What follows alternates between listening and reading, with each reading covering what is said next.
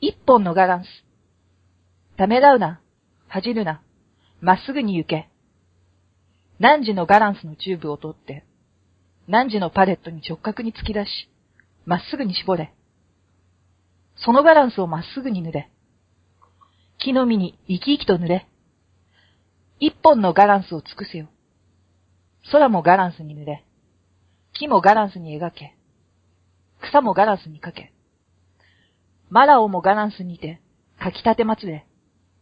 神をもガランスにて、かきたてまつれ。ためらうな、恥じるな、まっすぐに行け。何時の貧乏を一本のガランスにて塗り隠せ。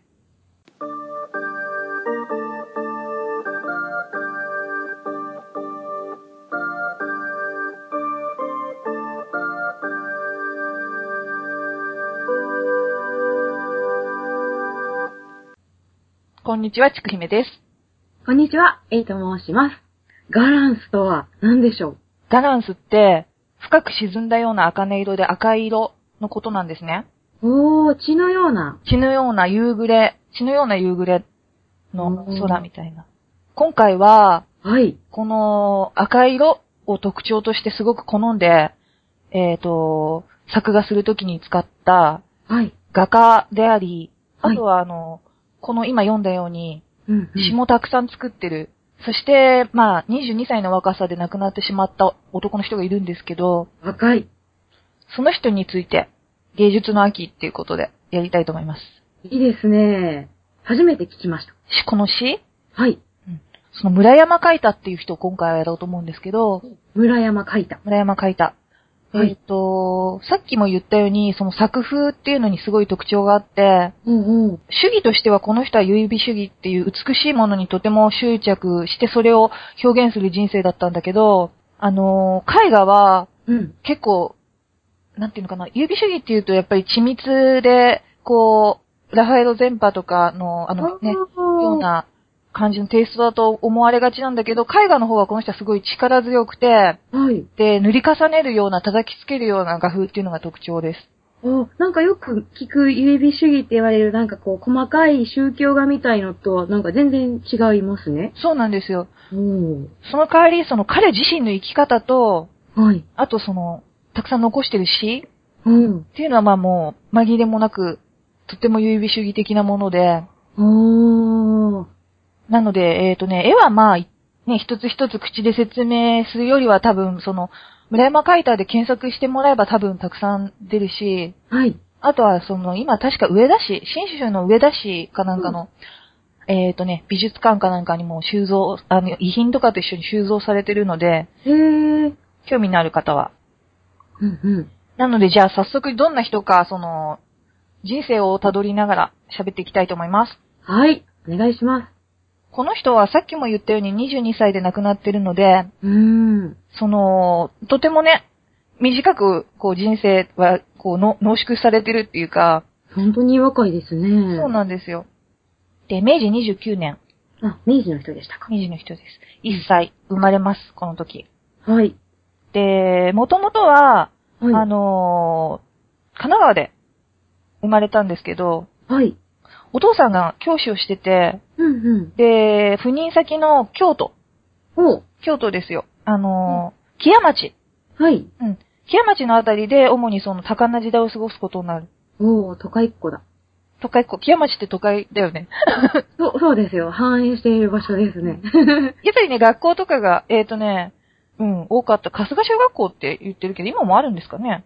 うーん。そこにまあ入学して、はい。で、成績は常にトップでした。すごい。うん、でも、はい、手に負えないぐらいのね、う悪道。うん、うん、だただ、その、なんだろう、陰険な悪いことするっていうよりも、もういたずら好きで、すごく。おで、まあ、典型的な、だから大人が手を焼くタイプの子供だった。ええー、うん、でも賢いんですから、すごいですね、なんか。そう、もう天才的、頭は天才的だったんですね。おー。で、もう小学校ろくねんせいぐらいから、あの、外国の冒険小説をどんどん盛んに読みふけり始める。ああ、早い、早いですね。早速。早速ですよ。ああ。で、もう、京都府立第一中学校に入学する頃には、はい。もう、早くもね、文芸作品、今度小説、冒険小説じゃなくて、はい。で、例えばもう夏目漱石なんか全部読破したりとか、えー、中学生で中学生で。で、江戸川乱歩って、江戸川乱歩じゃなくて、江戸川アランポーの方。あ、ポーの方ですね。ポーの方。はい。いや、とにかく好きだった。この時あたり、もうじゅうよんさいぐらいになると。おー。でね、しばし、その、なんていうの、現実とリアルと空想を見失いがちになっちゃって。あ、典型的な。そう、典型的な。で、なんか、あの、ポーのイメージで、グロテスクな仮面を作るわけですよ。あ、あ、はい。器用なんでね。そう。ああ、うん、何でもできちゃうとね。そう。で、オカリナをね、吹き鳴らしながらね。オカリナあの、楽島のね、街をね、一人でね、歩いてたらしい。ああ、いいですね、なんか。オカリナ。だからもう A さんとかもね、ちょっと、オカリナを吹きながら、奈良公園とか歩いたらいいんじゃないですか？近い、近いし。あ、でも結構ね、奈良公園はあの、ケーナとかね、あの、ケルト音楽を奏でる人と、あとあの、宅発層の人たちがコラボしてたりしますよ。たまたま。あ、でもそれいいね。聞いてみたいね。たまたま、たまたまなんだ。そうです。あの、ケルトの音楽してるおじさんが、あの、コンドルは飛んでいけをこう強く吹き鳴らしている横で、あの、宅発層のおじさんが来て、お経を唱え始めるみたいな。カオス状態。お互いさ、ちょっと離れたところでやれやっていうね。空気読めやっていうやつ。いや、でも、村山書いたの、オカリナっていうチョイスがいいですね。そう、オカリナってね、なんだか、はい、この頃多分、不思議な外国の楽器ってイメージだったんでしょうね。一時もはちじゅうねんだいぐらいにもオカリナって流行った、確か。へー、あ、そうなんですか。誰だっけ、芸能人で、な、なんとか健っていう人が、おぉ。オカリナうまい。まあ、オカリナはいいんですけど。すいません。いや、うん、全然。そうそう。で、じゅうごさいになります、書いた。あ、まだじゅうごさいだったんですね。オカリナがね、じゅうよんさいぐらいでね。ああ。で、そ、この時にね、すごく運命的な出会いをする。おぉ。あの、いとこに、はい。山本かなえさんっていう男ですよ、かなえって。ちょっと難しい字を書くんだけど。はいはい、あの、あ、なんとか系の剣の字みたいな。そうそうそう、なんか上がったみたいな感じの。はいはいはい。その人が数日間家に滞在する。おー、うん。で、京都のそのね、風景をね、スケッチして、で、それに一緒に連れてってもらうんですよ、書いたは。うんうんうんうん。で、やっぱ、ね、ちょっと書いたら、あれこいつ見込みがあるなっていうふうにいとこは思って。あ、すごい。うん、はい。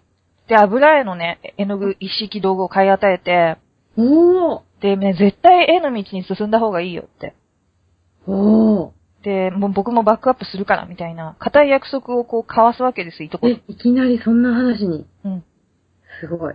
で、この頃、あの、かなえは、ほら、北原白秋とかともうパンの会っていうのを作ってて、うーん。で、だから、また絵だけじゃなくて、その詩に関しても、書いた、この時、やっぱいとこから影響を受けてる。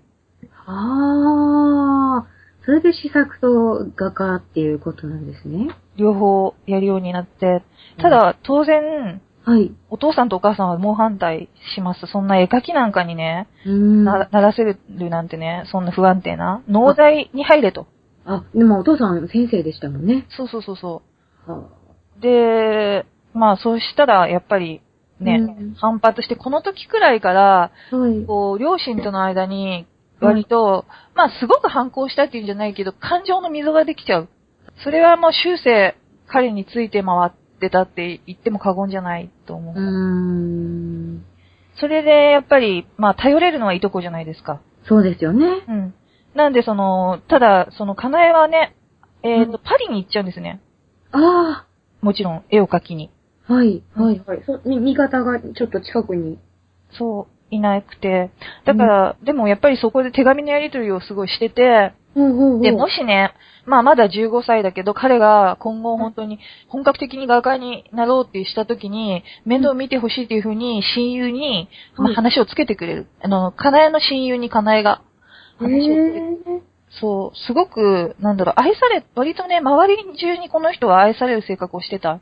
そうですよ。でもそこまでね、だって山本かねえって有名な画家ですよね。有名。この人も上田にいっぱい絵が残ってるんだけど。あ、そういう関わりが。そうそうそうそう。もともとあのー、生まれたのは違うんだけど、ほぼ半生、だから第二の故郷が上田みたいな感じの人かな、新種。すごい、でもそこまでこう、なんかね、目をかけてくれるなんて、魅力的なね、なんか人柄もそうやったんですかね。そう。なんかね、なんかね、じゅうろくさいくらい、うんうんうん、は、い、その魅力的なんだけど、はい。あくまでね、その空想から来るいたずらが、まあ、とにかく激しくなってきます。この人。うん、うん、うん。はい。で、だから、あの、学校のクラスメートはみんな彼をね、誰からも愛されてたんだけど、はい、天真爛漫ゆえに、はい、まあ、すごいいたずらをたくさんしでかすんですよ。うん、うん。なので、窮鳥をしてたんだけど頭がいいから。ああ、そうだね、トップですからね。あ、降ろされますよね、当然。うん、ちょっとね。そうすると、まあ、自宅のにかい、ほう。てか、土蔵みたいなのがにかいにあって、ほうほう。で、ちっちゃな窓がいっこだけある。ふんふんふん。そこに、あの、はしごで登っていくんだけど、ほうほうほう。それはもうほら、鳥肌寿司が自由にできるから、親にこられたくないときははしご外しちゃって、それでそこに引きこもって、はい。でも全然ね、机とかも本棚とかも一切置かないで、はい。その何にもない部屋で、もう山積みにした本と、あとノートを、お前にもう時間も忘れて、詩や、なんていうの、ちょっとした短文みたいなのとかを書くよ。はい、この頃に実はじゅうろくからじゅうななさいくらいの頃に、はい。ほとんどの、その彼の詩っていうのはできてる。あ、その時に？そうなんです。はぁ。で、えっとね、強盗とかね、同化とかね、アルカロイド、あと青色肺炎っていう、あ、はいはい、えーと、同人誌を作って、で、まあ、原稿がね、思いように集まらなかったらもう自分一人で埋めて一冊書いたりとかして、うーんとにかくもうガリガリガリガリ小説で戯曲を書き始める。はぁ。じゅうろくさいですよ、まだ。本当に早いですね。で、ここでですよ。はい。運命の恋を。お彼はしてしまいます。ロマンスの。ロマンスの。この人は本当にその美と恋に、うんうん、まあ、まみれたっていうか美と恋が彼の人生のメイン、まあ死ね若くして亡くなってるからあれなんだけど、うんはい、特に、えっとね、この時に出会った、はい、同級生じゃない、一個年下の少年。うん、え男の子ですね。ほう。少年に恋をする。はいなるほど、なるほど。そっちの方やったんですね。うん。あの、もちろん女性のことも後々好きになるんだけど、お、はい。要はその、彼は、うんうん、えっとね、あの、プラトンとかもこの時、まあ、原文でもう読破しちゃったりするぐらいの天才なんですね。え、原文で、うん、で、まあ、そうそう。それはまあ後で言おうかなと思ったんだけど、はい、そのプラトン的な愛、まあ、はい、プラトニック的な、そういう、まあプラトニックラブって現実によくは、ほら、なんていうの、精神的な愛っていう風に誤解されがちなんだけど、うん、もっとこう、なんていうの、ギリシャ的というか、まあ、要はその、美、美がまあ大前提としてあってっていう、そういう感じで、自分の中に多分彼は落とし込んで考えてて、はい。で、まあ、美しいものが大前提にあるから、それが少年であろうが、まあ、女の人であろうが、とにかく、彼のその、なんていうのかな、自分が美しいって思うものに夢中になるっていうのの、最初のきっかけがこの少年。ほー。あのね、はい、この人をね、に、青色肺炎っていう詩を読んでるんですけど、はい。あの、これらの詩は、はい、我が友なる、愛かなる少年、その異名をプリンスと呼ぶに捧ぐなりっていうふうに言って。プリンスと、はい。彼を、だから、その、異能少年って言うんだけど、あの、異能平太郎だっけ？あ、はいはい、異能が。そうそうそうそう。異能と一緒ね、異能平太郎っていうのは、まあ、妖怪話とかよく A さんが好きで、よく。あ、そうですね。言ってるね。まあ、今度やろうとは言ってるんです。はい、いっかげつかんずっと妖怪が来てくれる楽しいお話、ね。そうそうそうそう、毎日も最後も頼むから出ててくれって妖怪に懇願されるっていう。そうそうそう。それでちょっとこの詩を読みたいと思います。はい、お願いします。はい、青色肺炎。えー、我切に豪奢を思う。青梅の匂いのごとく、感せまるそのの日頃に、アルコールなむ豪奢を。っていう。これで、はい、えっとね、まあ、ちょっと短美的な詩でしょ？そうですね。その元も、その、あの、彼に捧ぐっていうのも元に書いてあるんですか？そう。へー。で、じゃあどんな恋だったのかと。はい。まあ、あの、実際の、こう、なんて日記みたいなのがあるんですけど、お今日物理の時、まあ、物理の時間でしょうね。はいはいはい。えっと、プリズムにて光の屈折の実験あり。ほうほう。プリズムを通す日光の美しさ。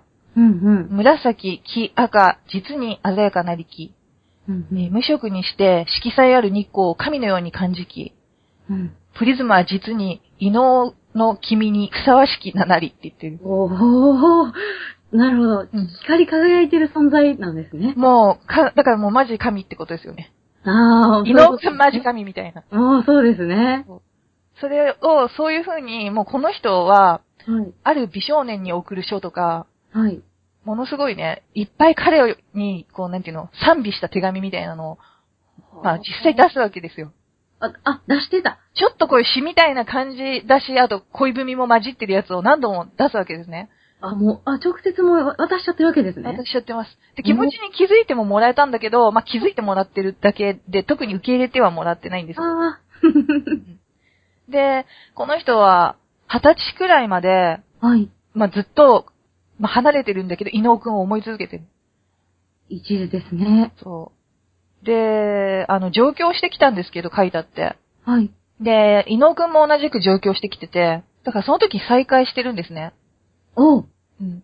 で、その再会した日の後に、はい、自分を彼っていう風に書いて、客観的に彼って書いて、はいはい、で、まあちょっとした独り言みたいなのを残してるんですけど、はいえー、彼の恋は未だ連続しているから、はい、彼は君の美に死ぬまで執着している、えーうん、彼はすっぽんだブルドッグだ。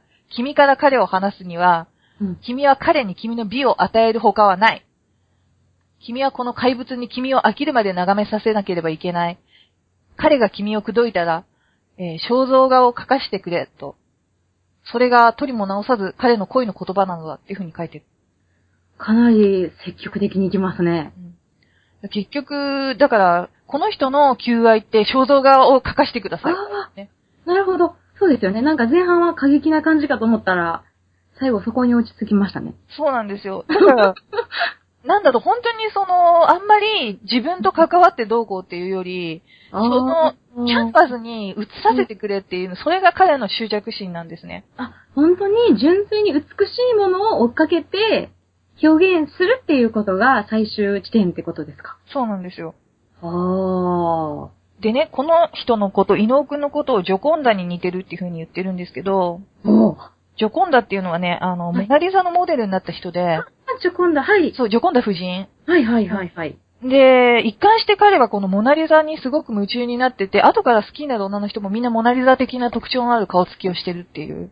へー。だからもうじゅうろく、じゅうななの時点でかっちりね、自分の好きなこう、美っていうのが固まってるんですよね。そうですよね、もう完全に。へー。そうなんですよ。で、この時のね、はい、ちょっとね、私が面白いなって思ったのは、はい。あのー、まあ、じゅうきゅうさいぐらいになるんですけど、うんうん、じゅうきゅうさいぐらいだと作風がピカソとかに代表されるようなキュビズムが主になってくる。だから割とその短美的な要素とは、絵はかけ離れていくんですけど、うん。そうですよね。そっちに近いですね。なんか絵を見た感じ。そうですよね。はい。ただ、その精神的な、その詩の世界は相変わらず、なんていうの？パルナシアンって、えっと、日本だと高等派っていう、高く、えっと、うん、塔は、まあ、武闘の塔なんだけど、うんうん、高等派って言われるような部類で、はい、で、まあ、様式美的な優美主義みたいな、うんうんうんうん、ロマン派とかとは違って、もっとこう、本当に美を、こう、はい、なんていうのかな、形式で表すみたいな。ああ、なんか、ちくひめさんがお好きな感じの。そうなんです。ね、形式で表す。うん、それで、まあ、今度機会があったら読んでほしい。まあ、確かに面白い、面白いけど、うん、まあ、優美的な小説で、ゴーチェの書いた、吸血女の恋っていうのがあるんですけど、うん、ゴーチェ。うん。そのゴーチェなどに代表されるような、その、なんていうの、本当に、まあ、オスカーワイルドとかの作品とかも、結構そっち、優美主義って言ったらそうなんだけど、とにかく、うんあの、あとは谷崎とかもそうだよ。ああ、あ、そう言われるとちょっとイメージがかなり湧きますね。だから、例えば、ストーリーを書くための文じゃなくて、やたらその室内装飾とかを、うーん映画で言うと、だから、あれみたいに、ベニスにシスの、誰だっけ名前忘れちゃった、監督。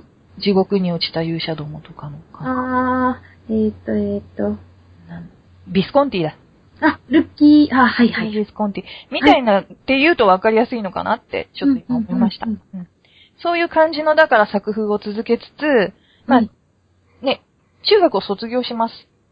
そういう、そうそう、当時でもじゅうごさいで卒業じゃなくて、まあ、あのー、じゅうきゅうさいで、ぐらい、うんうん、ほら、当時中学の期間って長かった方から、うん、はい、まあ、いよいよね、はい、カイタはね、はい、上京しようと思います。いよいよ。うん。そしたら、いとこのことを思い出すじゃないですか。そうですよね。うん、で、でもまだね、その、かなえはパリにいるんですよ。なので、えっと、上田にいるかなえの両親を頼って、うん、上田に行く。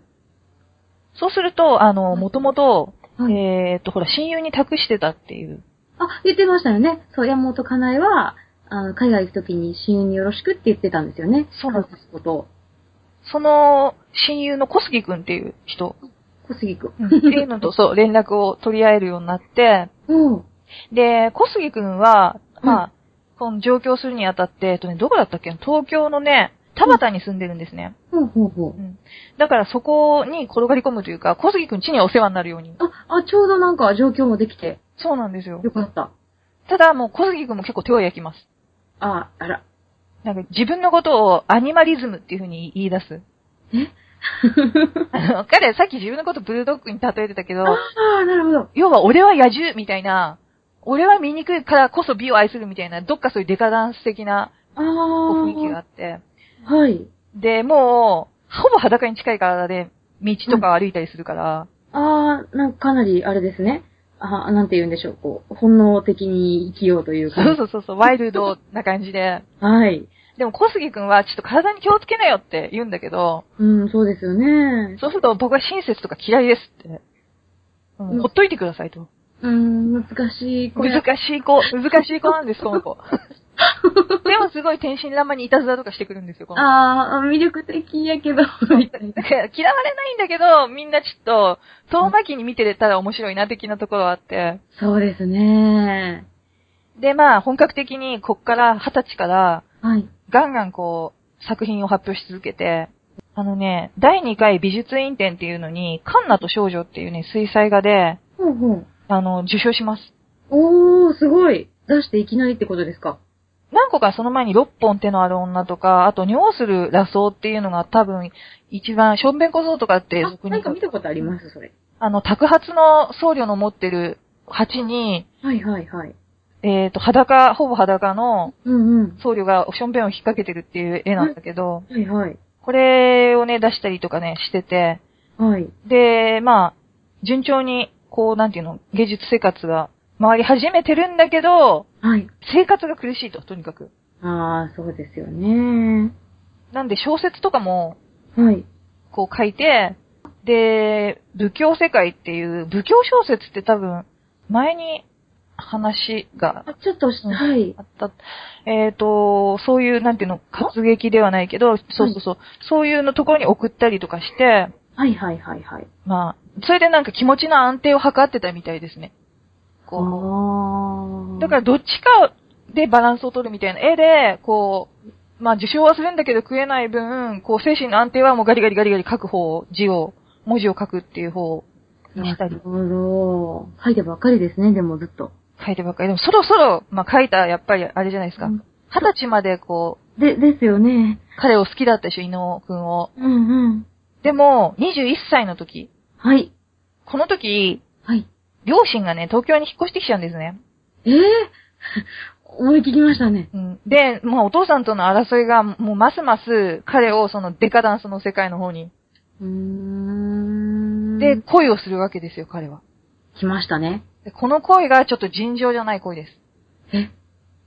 あの、おたまさんっていうね、女の人を好きになるんだけど。あ、はいはい。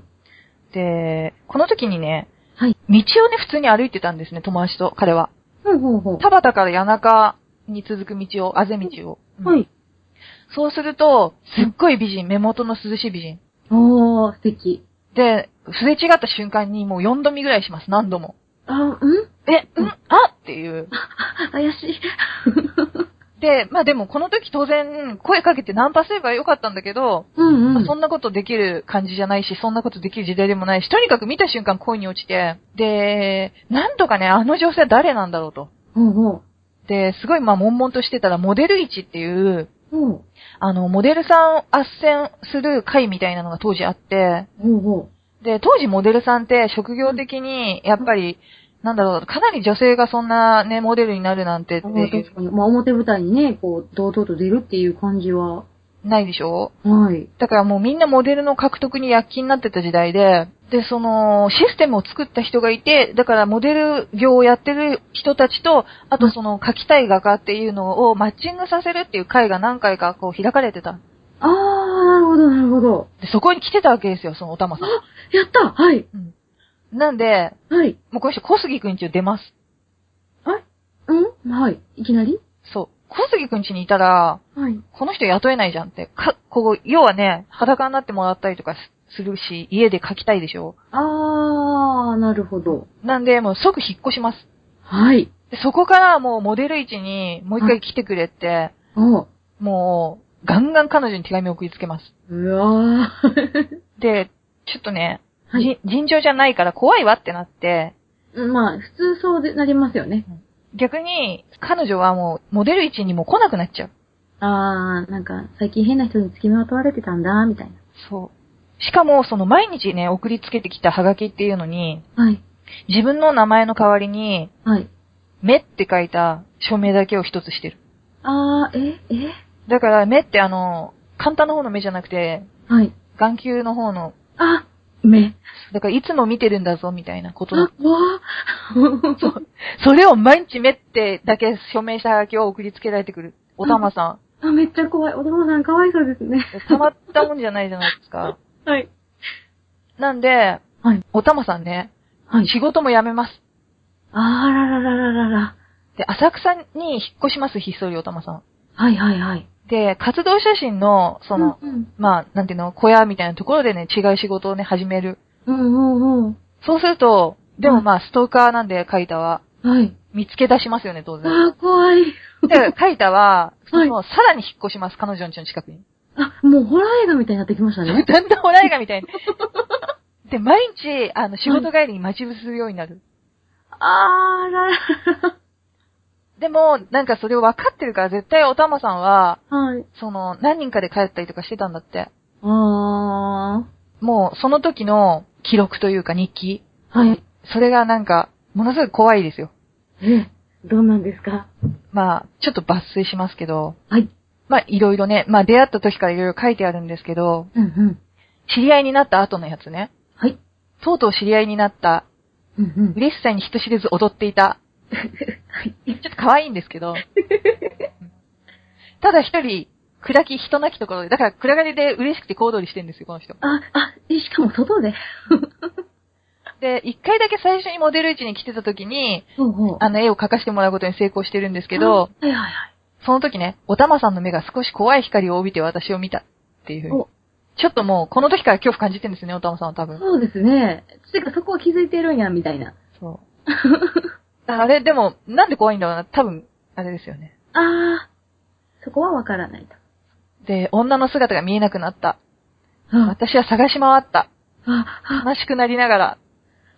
可愛いんですよ、やっぱまだ、ね、にじゅういっさいくらいだから。あ、そうですよ、にじゅういっさいですからね。悲しいんですよ、いなくなっちゃったからね。うんうん。で、浅草の活動写真館の闇の中でその人を見た。あー、見つかった。驚きに目がくらむ。はあ、女は貧しい上にこんなところの雇い人にならなければならないっていうふうに言ってて。うん、違うよ。いや、お前がね、ストーキングするからだよ。でも、私も貧しい。どうすることもできないって言ってます。ああ、うん。で、もう、はい。あれですよ。おかしい、愚な追跡を繰り返し、女は私を怖がり始めた。あ、気づいた、気づいた。気づいた。はい。酔っては走るような私の姿が女の神経を恐怖の極みに進めていく。で、この頃ですよ。はい。まあ、おたまさんが、まあ、ちょっと酒場で飲んでるわけですね。はい、ほうほうほう。そうすると、はい。ね、中に入るわけじゃなくて、戸の陰から、え、あ、はい。グラスをおたまさんの足元に投げつけるわけですよ。え？そうすると、まあ、微塵に砕けたって、まあ、砕けますよね。だからもう、腹いせとかもなんかもう、とにかく本当に怖い行動です。今だったら捕まりますからね、絶対。そうですね。うん。普通に来てくれる方がまだいいですね。で、まあ、最終的に、あのー、昼間に、はい、私は女を捕らえたっていう。小道にね、追い詰めて、で、はい、思いの丈を全部ぶちまけたらしいです、この人。はぁ、それ恐怖の極みですよね。恐怖の極み。もう女の顔は石のように冷たくなって、美しい刹那のヒステリアって言ってますけど。最低。最低でしょ？最低。何この人。めちゃくちゃですから、で、まあ、女は逃げた。当たり前ですよね。それに言えるわ。涙の泉が心に澄み輝いた。私は私を失って、涙と一緒に東京を離れて遠い国へと旅立ったって言ってます。あ、この人逃亡します、これで。あ、えー、そうなんですか。あのね、飛騨の山中をね、めちゃくちゃに歩き回って、はあ、で、炭焼き小屋の炭焼きの人に救われたりとか。めちゃくちゃしてますね。めちゃくちゃしてます。もう、じゃあ失恋旅行ですよね。あ、そうですね、まさにね。でもこ、こうなってくるともう彼の恋止まんないですよ。うん。下宿、その後ね、まあ、帰ってきて下宿するんだけど、はいはい。そこでね、下宿先のバツイチのね、女性に恋をしちゃう。あらあらあら。で、ここで注目なのが、彼女は、まあ、仲間の間ではモナリザって呼ばれてて、あ、来ましたね。うん。やっぱりなんだろう。よ、今ね、いくつだったよんじゅうぐらいの人だったんだけど、うんうんうん、よく考えたらすごいもうほぼはたちくらい、じゃはたちくらい年上の女性なんですけど。そうですよね、お母さんとかぐらいなのでは。で、おばさんおばさんってみんな呼んでて、うんうん、で、はーちゃんっていうね、女の子も一人いて、それと、まあ、未亡人なんで二人で暮らしてた。あ、はいはい。で、まあ、カイタは、はい、このおばさんに惚れたので、うん、で、貧乏なおばさんを助けるために、うん両国のね、工場で働くサラリーマンになる。お、突然なんか。そう。絵の仕事を犠牲にしてでも、はい、のおばさん、まあ、お徳さんのために、まあ、毎日働くようになるんです。おー、すごいじゃないですか。で、その稼いだお金は、はい。あと、絵付けとかの仕事も、とにかくもうなりふり構わず働いて、全部お徳さんに渡す。すごい。貢いでます。そうですね。貢いでますね。うん、でも、はい。もちろんその、お徳さんとはその肉体関係とかないです。あ、やっぱり。うん。結局、あの、うん、まあ、貢いでるんだけど、同居してくださいっていうのをやんわり断られて。あ、断られたんですね。で、まあ、また旅に出ます。あ、なんでその、先走ってやってしまうんでしょうね。で、この時の、そのお徳さんに当ててる詩もまた可愛い。あ、可愛い。はい。あの、美しいおばさん、はい、私はあなたが好きだと。お、それとですね。ほっぺたにかじりつきたいほどって。うん、うん。私のリンゴだ、恋人だ、可愛い人だって書いてある。可愛い人だ。お前が可愛いよって感じなんだけど。そうですね。でも恋人だって言ってますけど、恋人だったんですかね。まあ全然恋人じゃないんですけど。妄想世界。で、あなたは貧しい。あなたは悲しさにうなだれていたと。うんうん、で、そのおばさんの悲しそうな様子を見ると、自分は胸が塞がる美しいおばさんって言ってて、で、私の持ってるものをみんなあげちゃったって言ってます。まさに。で、今でもあげたいんだって。あ、まだあげたいんですね。でも困ったことに私には一銭もないのですと。うん。実を言えば私はまだ晩のご飯も食べてない。あー。許しておくれよ、おばさんおばさんって言ってますね。かわいいでしょ？かわいいですね。うんでも、ちょっとこの時面白いなと思ったのが、うん、お玉さんに振られた後に出してる絵が、うん、猿と女っていう絵なんですね。猿と女、はい。で、今度はおた、おばさんと別れた後は、小じきと女っていう絵を出してる。そう。なんでしょうね、なんか。なんだろうね。で、まあ、旅に出ましたよね、さっき。はい、そうですね。また旅に出たんですね。でも一銭も持ってないじゃないですか、おばさんに全部あげちゃったから。そうでした。だってご飯も食べてないし。なんで、あの、葉山署に留置されます。でも、そっから、もう、あれですよ。まあ、叫びたりの日々ですよ。あー、小じきと女。で、ね、あの、寿司屋にね、幾日もね、通い続けたりとかね。え？めちゃくちゃやってますね。めちゃくちゃやってます。で、まあ、山崎さんっていうね。はい。友達と一緒に共同生活を始めるんですけど。おー、ルームシェアですね。うん。この頃、ま、多分検索すると、また有名な自画像を描くように。ほうほうほうほう。ものすごいこう、なんていうの、野獣みたいな目を光らせた、はいはい、野獣みたいな表情をしてる、ような。はい、それと、あの、もっとこう、さっきの可愛い面じゃないけど、純粋な面とが、要はまあ、コロコロコロコロ変わるような、ちょっと精神の安定しないような。ああ、なんか絵は本当に荒々しい感じというか。そうなんですよ。ね、全然なんか詩の感じと全然違いますもんね。で、ついにこの頃、はい。あの、肺結核になっちゃいます、この人。あー。で、まあ、ね、いろいろ、まあ、友達がいっぱいいる人だったから、はい。看病でね、治るんだけど、うん。一応、九十九里の方に療養所があって、はい。そこに天地療養しに行く。まあ、病気上がりだけ、だし、自殺の念も時々現れる、いけないっていうふうにこの頃日記に書いてました。あららららら。ここで、ただまた理解に苦しむ行動をします。ん？はい。もう、なんか、とにかく、治ったと。うんうん。うん。僕は治ったんだと。こんなことやってたら死にたくなっちゃうから、東京に帰ろうっていうふうに思って、ほうほうほう。あの、一日にに、さん里ずつ歩いて東京に出発し始める。ん？ん？えって、た多分出てっちゃダメって言われてるから脱走ですよね、これ。あー、ってことは何も持っていない。そう。で、なのかめにぶっ倒れます。はい、まあ、そうなりますよ。もう、いや、逆によくなのかも頑張りましたね。そう。で、まあ、すごい血を吐くんですね。滑血しますよね、そこで。あーららら、無理したから。で、そこで、あ、もうダメだって絶望感に襲われて、うんうん、そこの倒れた、なんか宿屋を飛び出すと、うん。近所の酒屋に駆け込んで一升瓶買います。その一升瓶を抱えて酒を飲みながら、はい。海の方に歩いていくわけですね。はぁ。で、まあ、そこちょっといい迷惑なんですけど、海辺のね、その宿に若い画家がいるっていう、うん、話を聞いて、ほうほう。で、まあそこを訪ねていっていこうとするわけですよ、書いたは。で、まあ絡みますよ、その人に。おぉ、はい。で、まあいろいろ喋ってるんですね。うんうん。もうとにかくただただその画家びっくりしてる。そう、そりゃそうでしょうね。一生瓶抱えた男。一生瓶抱えた男がいきなり来て、すごい、絵とはね、こういうものなんだよとか言い始めるんでしょ。あー、ちょっと迷惑かな。で、まあまあ、ね、絡むだけ絡んだら、はい。残った酒をまあ一気飲みして、はあ、で、まあそれでまた血吐きながら、吐いては飲んで、飲んでは吐いてみたいにしながら、うん、まあ海の方に歩いていっちゃうんですね。はあ、でもまあ、とりあえず、はい、まあびっくりするからまあ、いや、あの、みんな探しに来ますよね。そうですよね。だって尋常じゃないですからね。で、まあ、その親切な宿屋の主人に発見されて、うんうん、病院に送られるんですけど。あ、なんかま、なんか出会う人がみんな優しいですね、でも。して優しい。ねえ。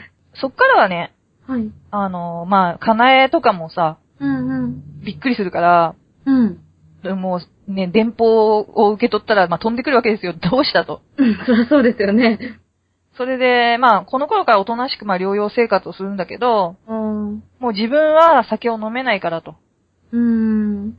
だからまあ人にしきりと酒を勧めて飲んでる様を嬉しそうに見てたりとか。ああ、なんかそう聞いたらかわいそう。でも、まあ、うん、冬になると、ね、早起きになるんですね、カイタは。ほう。だからまあみんなに友達とか寝てるのに起こして回ります。えで、で、友達の絵の具の箱からさっき言ったガランスをちょっと貸してってって持ってっては、うん。写生旅行に出かけちゃったりとか。もう、なんかこう、焦る、焦るように友達のね、キャンバスだろうが絵の具だろうがお構いなしに使っては作品を描く日々が続いていく。ああ、なんか、息急いでいる感じが、してきましたね、うん。で、それと同時にまあ、生涯変わらないんですけど、その気候がもう特に目立つようになって、うーん。友達と一緒に銀座に行った時は、に尺ぐらいある手製のね、パイプを持って、おで、ネズミ色のトルコ帽に、うん、骸骨の紋章を書いたのを被ってるわけですよ。うん？すごい格好ですよね、だから。ろくじゅっセンチのパイプをつけて、うん、で、トルコ棒に骸骨の紋章がついたのを被る。うん、すごい前衛的な感じになってますね。てかみんな電車の中の人とか映画館の人とかも笑ったり、うん、あとはあざけったりするんですけど。うん、まあかなり奇抜でしょうね。うん、で、まあ映画館、で、はい、まあ明るく、場内が明るくなるたびに、はい、ますますなんか道化っぽいことをして、見せ物に自分をしようとする。アイロニックだよね、だからなんか。ああ、自分自らそうしたってことですか。でも、プログラムが終わって、もうみんな帰ろうって言うじゃないですか。はい。そうすると、友達にちょっと待ってと。うん。一番後から出ようよ、だって下駄が恥ずかしいからって。うん、でその下駄はもうめちゃくちゃ泥で汚れてて、うん、はい、うん、汚い。だからそうなんだろう、すごい純粋な面と、だから逆ギレしてみんな笑えみたいな、うん、なんか同居してる。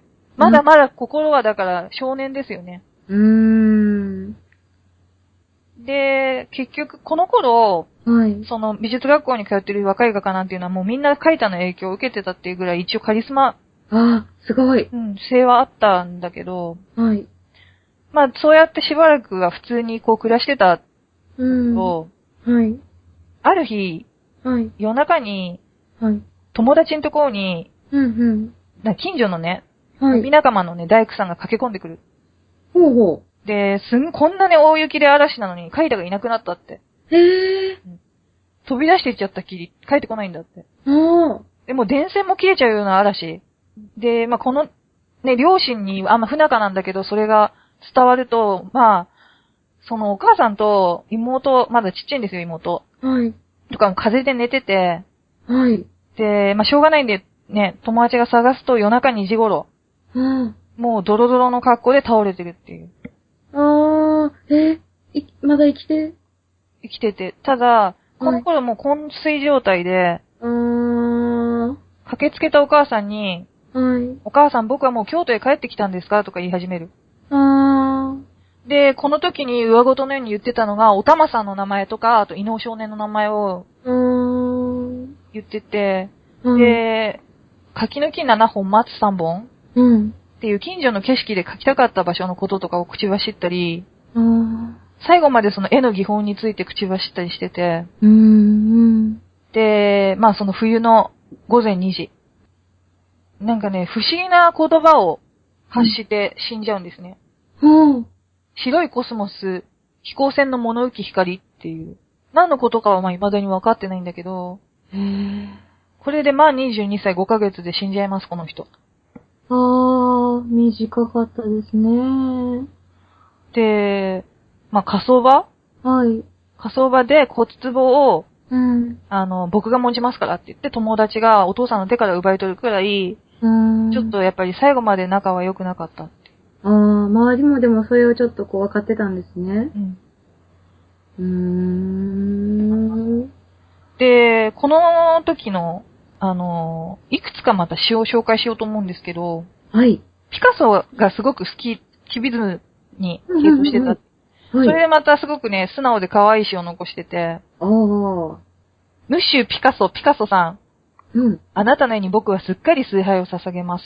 うんうん。私もあなたのごとく立派に描きたいと思っている日本の絵描きの新兵ですっていう。うんうん。可愛いところがある。なんか、可愛いですね、すごい。なんか小学生が、なんかこう、ね。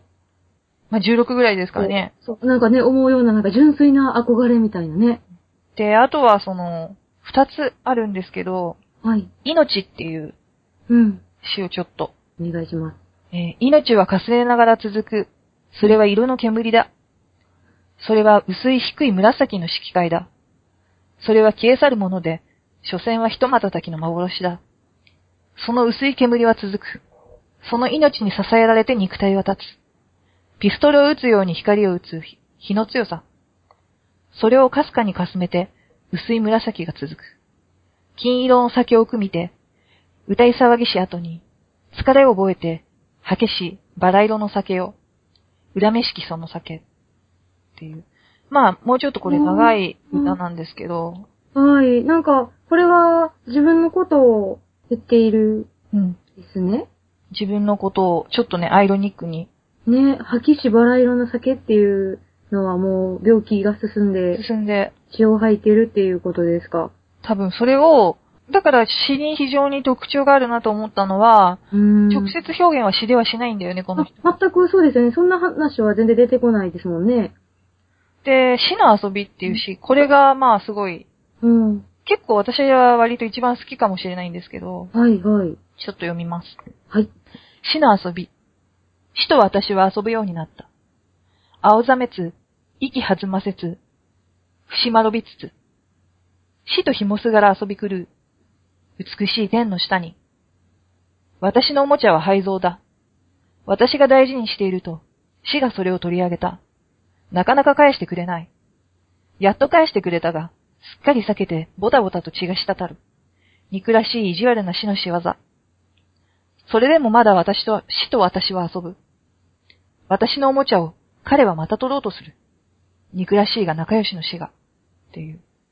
うーん。だから、やっぱり落とし込んでる、そうやってなんていうの、うん、賛美表現に落とし込んでるんですよね、詩だと、自分の。そうですね。で、うん、唯一、あの、遺書があるんですけど。はい、詩と私は遊ぶって。ね。はい、遺書も書いてるんですか？結局、遺書をに編書いてて、短い方を読もうと思うんですけど、はい、その長い方は最後まで、あの、うん、なんていうの、両親や人を愛せなかったっていうようなことを書いてる。うーん。で、もう一つのその、これから読む方は、はい、すごく短いんですけど、はい、あの、結局、すごい客観的に自分の人生と自分を見てるなっていうふうに思って、うんうんうん、遺書、はい。自分は自分の心と肉体との傾向が著しくデカダンスの色を帯びていることを、じゅうご、ろくさいから感づいていました。私は落ちゆくことがその命でありました。それは恐ろしい血統の宿命です。肺病は最後の段階です。宿命的に、下へ下へと行くものを、引き上げよう引き上げようとしてくださった小杉さん、かなえさん、その他の友人知人に私は感謝します。たとえこの生が小生の罪でないにしろ、私は地獄へ落ちるでしょう。最低の地獄にまで、さらば。せんきゅうひゃくじゅうはちねんの末。うーん。だから、割と、自分で、自分の気質とか、うん、あとは、認識を取れてたんだけど、どうしようもなくて衝動的に、に生きてしまった人生、短くしてますよね、うん、自分で自分の人生。はい。ものすごく客観的に、まあ、その通りのことを書いてますもんね。うん、ただ、死のにかげつまえに、はい。ちょっと書いてた散文で、神を今しばらく私を生かしておいてくださいっていうふうに言ってて、うん、生きていれば空が見られ、木が見られ、絵が描ける。明日もあの写生を続けられるっていうふうに言う。うん。だからまあね、その生き方として、詩人として美に準じて死ぬっていう方向をあえて選択として捉えてるんだけど、まだまだこう人間の体って最後まで生きようとする本能があるから、うん、そこの葛藤とかにももがいたんじゃないかなって思う。うーん、そんな恋と短美、唯美に人生を費やした人です。うーん。なんか、こう、賢い、ね、何でもできる人なんですけど、なんかこう、すごく純粋な部分が。うん、若いからね。ね。ただその、割といろんな特徴で若い時に、うん、才能があ割とバーって出てる人って長生きしなかったりするパターンもありますよね。うん、なんかそういう、なんかもうお話を聞く感じからもうそんな感じがひしひしと、ねえ、うん。なんかこう、でもなんか自分自身でも分かってたみたいなこうね、なんかこう、なんでしょう。そういうね。うん。生き方っていうかね。そう、さっきそう、後で言うって言ってたんだけど、はい、プラトニックラブって、はいはいはい、結局まあ、プラトンが提唱して、まあもう一番プラトンが結論づけているのは、まあね、その男同士の、まあそういう愛はまあ、崇高、いろんな愛の中でも崇高って言ってるんだけど、うん、中でもその、カイタが割と好んだ共演、プラトンの共演っていうのの中に、はいはいはい。面白い考えがあって、これはカイタも共感したんじゃないかなって思うんだけど、うん、あの、共演って本当にその言葉の通り、宴の様子を書いたもので、うんうんはい、で、まあ、そのいろんなテーマを出し合ってトークをしようみたいな、まあ、平たく言うとそういう宴なのね。はいはいはい。それで、その中で、じゃあちょっとエロスについてっていうテーマで、ちょっと語ってみようかっていう時に、うん、あ、愛ですね。そう。あの、アリストパネスっていう人が面白いことを言ってて、ほうほうで、太古の人間っていうのは丸い形をしてたと、球体だったと。おだから頭がふたつ、で手足がよっつずつ、うんうんうんうん、で、まあ、その局部もふたつついてて、うん、で、種類は男男でいち体の丸い球体と、ああ、はいはいはい。女女でいち体の球体と、うんうん、あと男女っていう、ううんうんうん。でもこの、要はこの形は結構完璧だと思って自分たちの力を過信し始める、その、うんうん、男女って書いてオメっていうような種族の人たち。はい、うん。で、ゼウスはこれを半分に立ち割ってしまって、うん、で、その傷口を塞ぐために、うん、まあ、その皮を引っ張って真ん中で結ぶと。で、それがへそになったっていう。うんうんうん。なので、あの、この時に、はい。分かたれてしまったものが男と男の球体だったのは男同士の伴侶を求めるし、うんうん、女女は女同士の伴侶を求めるし、うんうんうん、そのオメっていう男女だったのは異性の伴侶を求めるっていう。ああ、うん、今は分かたれてしまった元の形に戻ろうとするっていうことですね。そうそう。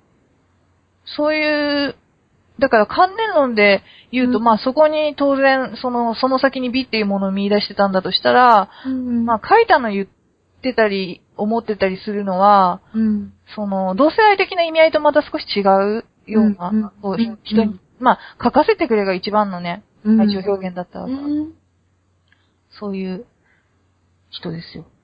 うーん。案外だから生涯 ディーティー だったかもわかんないね。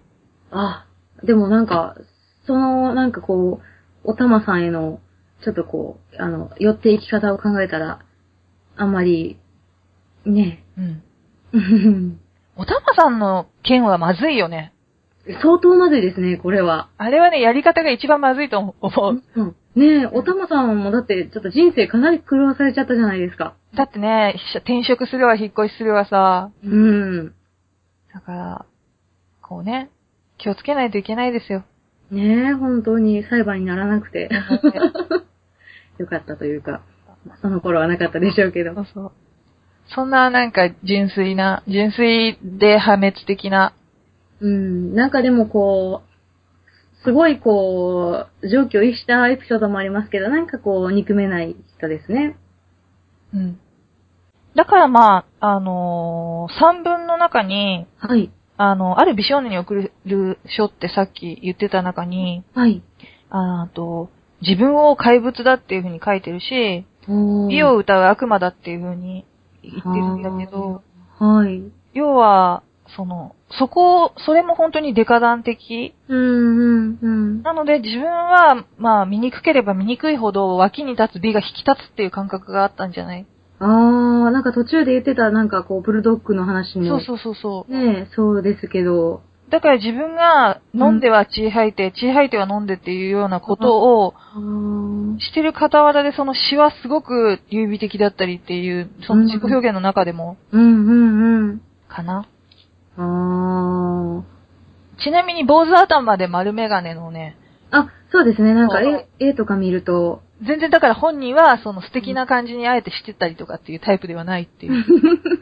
いやでもこんな人がだって小道でなんか追い詰めてきたらめっちゃ怖いじゃないですか。めっちゃ怖いよ。だってねえ、なんかこう、タマさんいいじゃないかとかじゃないんでしょ、だって。もうすごい、ま、はき、あれでしょ、劇場を吐きつけるようにガーって喋るんでしょ。あー怖い。怖いわ。いやー、ねえ。なのでね、はい。えっと、他にもその女性をね、はい。いろんな自分の、まあ、本当に恋した女性かもしれないし、うんうんうん、あとはその、まあ妄想の中の女性、美という女性像かもしれないけど、について語ってる詩なんかも結構あって、うん、ちょっと読み上げがね、うん、できないような、あの、うん。うん、非常に、あの、よくほら、そういうまずい言葉って視覚で潰されたりしてるじゃない？ああ、なるほど。ちょ、ちょっと性的な要素が強い詩も多いってことですか？強い詩も多いんで、もし興味のある方はちょっとこの詩と絵と合わせて村山海斗秋の夜長に読んでみるのもいいんじゃないでしょうか？はい。はい。いいでしょうか。うん、そんな、今回はそんな感じですよ、エイさん。はい。でも面白かったですね。ね、まあ、久しぶりに真面目に喋った、うん、てか、久しぶりに自分の回やってから、あんま勘と調子が取り戻せてないっていう。あ、そうですよ。皆様、お待ちかねの、ちくひめさんの回でした。ね、笑いはほとんど取らないっていう。いやいやいやいや。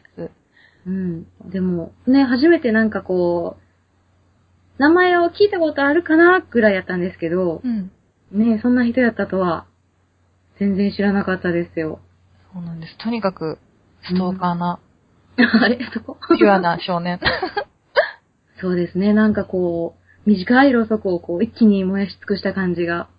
そうだね。本当に、そんな感じかもしれない。うん、えー、うんうん。で、じゃあまあ、あれですか。最後に恒例の、はい。メールを、あ、紹介。まさか来ているのですか？そうです。もう。なんと。もう、エイさん、絶賛するメールが来てますね。いやいやいやいや。あれですよ。しかも、ありがたいことに。はい。アマンさん、聞いていただいて。ありがとうございます。うん、いつも、いつもすいません。いつもね。はい、えー、読みますね。はい。えー、家臣個人の会楽しく聞かせていただきました。ありがとうございます。えー、現実もタヌキに化かされるのも、相手の脳内にビジョンが映るんでしょうね。うんうん。確かにね。うんうん、確かに。最近は A さんの土偶の回を繰り返し聞いています。おもう、もう土偶にどっぷり使って。来ましたね。秋の夜長を。秋の夜長を。えー、将来的に A さんが、はい。さかなクンのような土偶ちゃんかハニワちゃんになってくれないかなと妄想してます。語尾は何で行くべきなんでしょうね。なんだろう、ハニワっぽいやつ。ハニーとかじゃない？ね、ちょっと、い、い、い、いたっけ？なんか、ハニワ。いそうじゃないですか。なんかいそうだよね。あ、でも、私、明日、ちょうど、あの、土偶の展覧会行きますので。ちょうどっていうか、コンスタントに行ってるでしょ、だって。え、そんなことないんですよ。たまたまですよね。たまたま。はい。もうめっちゃキャッチーなね、展覧会で、うん、そのもうみんな食いつく感じなんですよ、もうタイトルからして。え、なになに、どんな？え、遮光器道具がやってきたっていうやつですよ。ああ。あ、あれ結構、あれだね、あの、正当な感じだよ。内容がわかるもんね、なんか。そうです、そうです。え、もうそれだけで、え、遮光器道具がって。やってきたんだって何みたいな。やってきたんだってみたいな感じになるでしょ、皆さんね。多分ひゃくにんいたらひとりくらいはまあまあ、そんなやつですよ。ひゃくにんもし聞いてくださってたら、ひとりね。ひとりね。ひとり、ひとり。ゲット。もうマジか、みたいなね。あれじゃない？遮光器道具の、だから顔の部分、ちょうどほら帽子みたいに頭にさかなクンみたいな感じにさ。ああ、確かに。あ、でもほら、この遮光器道具がやってきたのとこは、うん、えっと、この夏、ぜひ親子で東海に足をお運びいただき、素敵な思い出を作りませんか？遮光器の体験もできますって。え、なに？遮光器を作れるってこと？遮光器を、あの、なんでしょう、あの、グラサンみたいになってるんですけど、うん、遮光器をかけることができるっていう。ああ、本当に、だからそっち寄りだね。そうですね。あの、ワクワクしたイベントですよね。じゃあ、それで、あれじゃないですか、グラさんだったら顔わかんないから、A さん。ね、プライ、プライバシーの問題もないんで、ぜひ。あ、そうですね。画像の方をアップ。一人で。一人、一人で、自撮りで。恥ずかしい。あの人ノリノリやなーって思われる。ちょっと写真撮ってもらえませんか？それじゃ小林くんだから。あ、そうでした。で、もうあれでしょ、二度と君と会うことはないからって言うんでしょ、最後に。一人でと写真撮ってもらう。そうそうそう。ありがとうっつって。怖い。いやでも多分遮光器道具がやってきたのとこに来てらっしゃる方もみんなこう熱烈な。ね。うん。熱烈な道具ファン。そうですそうです。私はなんかね、ほんと、ちょっと好きぐらいなんでね。いやいやいや。そうですよ。うん、いやでも、うん、アマンさんもぜひとも。ぜひとも帽子を。あ、帽子を。ぜひとも道具を。道具をね。家に飾ってね。はい。そうです、そうです。いいですからね、もうね。どのエピソードもね、素敵ですから。またね、あの、道具もちょいちょい、挟んで。はい、挟んで。挟んで、道具の話も挟んで。そうです、ちょっとね、人物のね、話にね、ならないとあれですから。少し、少し人物で行こうか。あ、そうですね。でも明日はあの、ちょうど講演会もあって、うん。あのー、あれですよ、あの、古代人のファッションについての話がありますからね。あ、それも、講演会も聞くんだ、すごいね。そうです。ある、明日だったらあるんで、うんうん。それ行って、そこのすぐ近くでその講演会をやらはるんで、うん。それを聞くと、バッチリかな、みたいな。じゃあ、教えてくださいよ。はい。情報を。うん。じゃあ。はい。そんなところでしょうか。あ、はい、あ、ありがとうございます。ありがとうございます。また、はいまた、ね、あと、皆さん、メールとかくださいよ。メールとかくれたら嬉しいです。嬉しいです。うん。良き笛の冷たき穴に、こもりたる霊気を送れ。美しく歩み入れたる、君一人、物のたまわぬ。血染めのラッパ吹き流せ。丹美の風は濃く、薄く。我らが胸に迫るなり。五月末日日は赤く、焦げて巡り懐かしく。ああされば、血染めのラッパ吹き流せ。我は武装を終えたれば、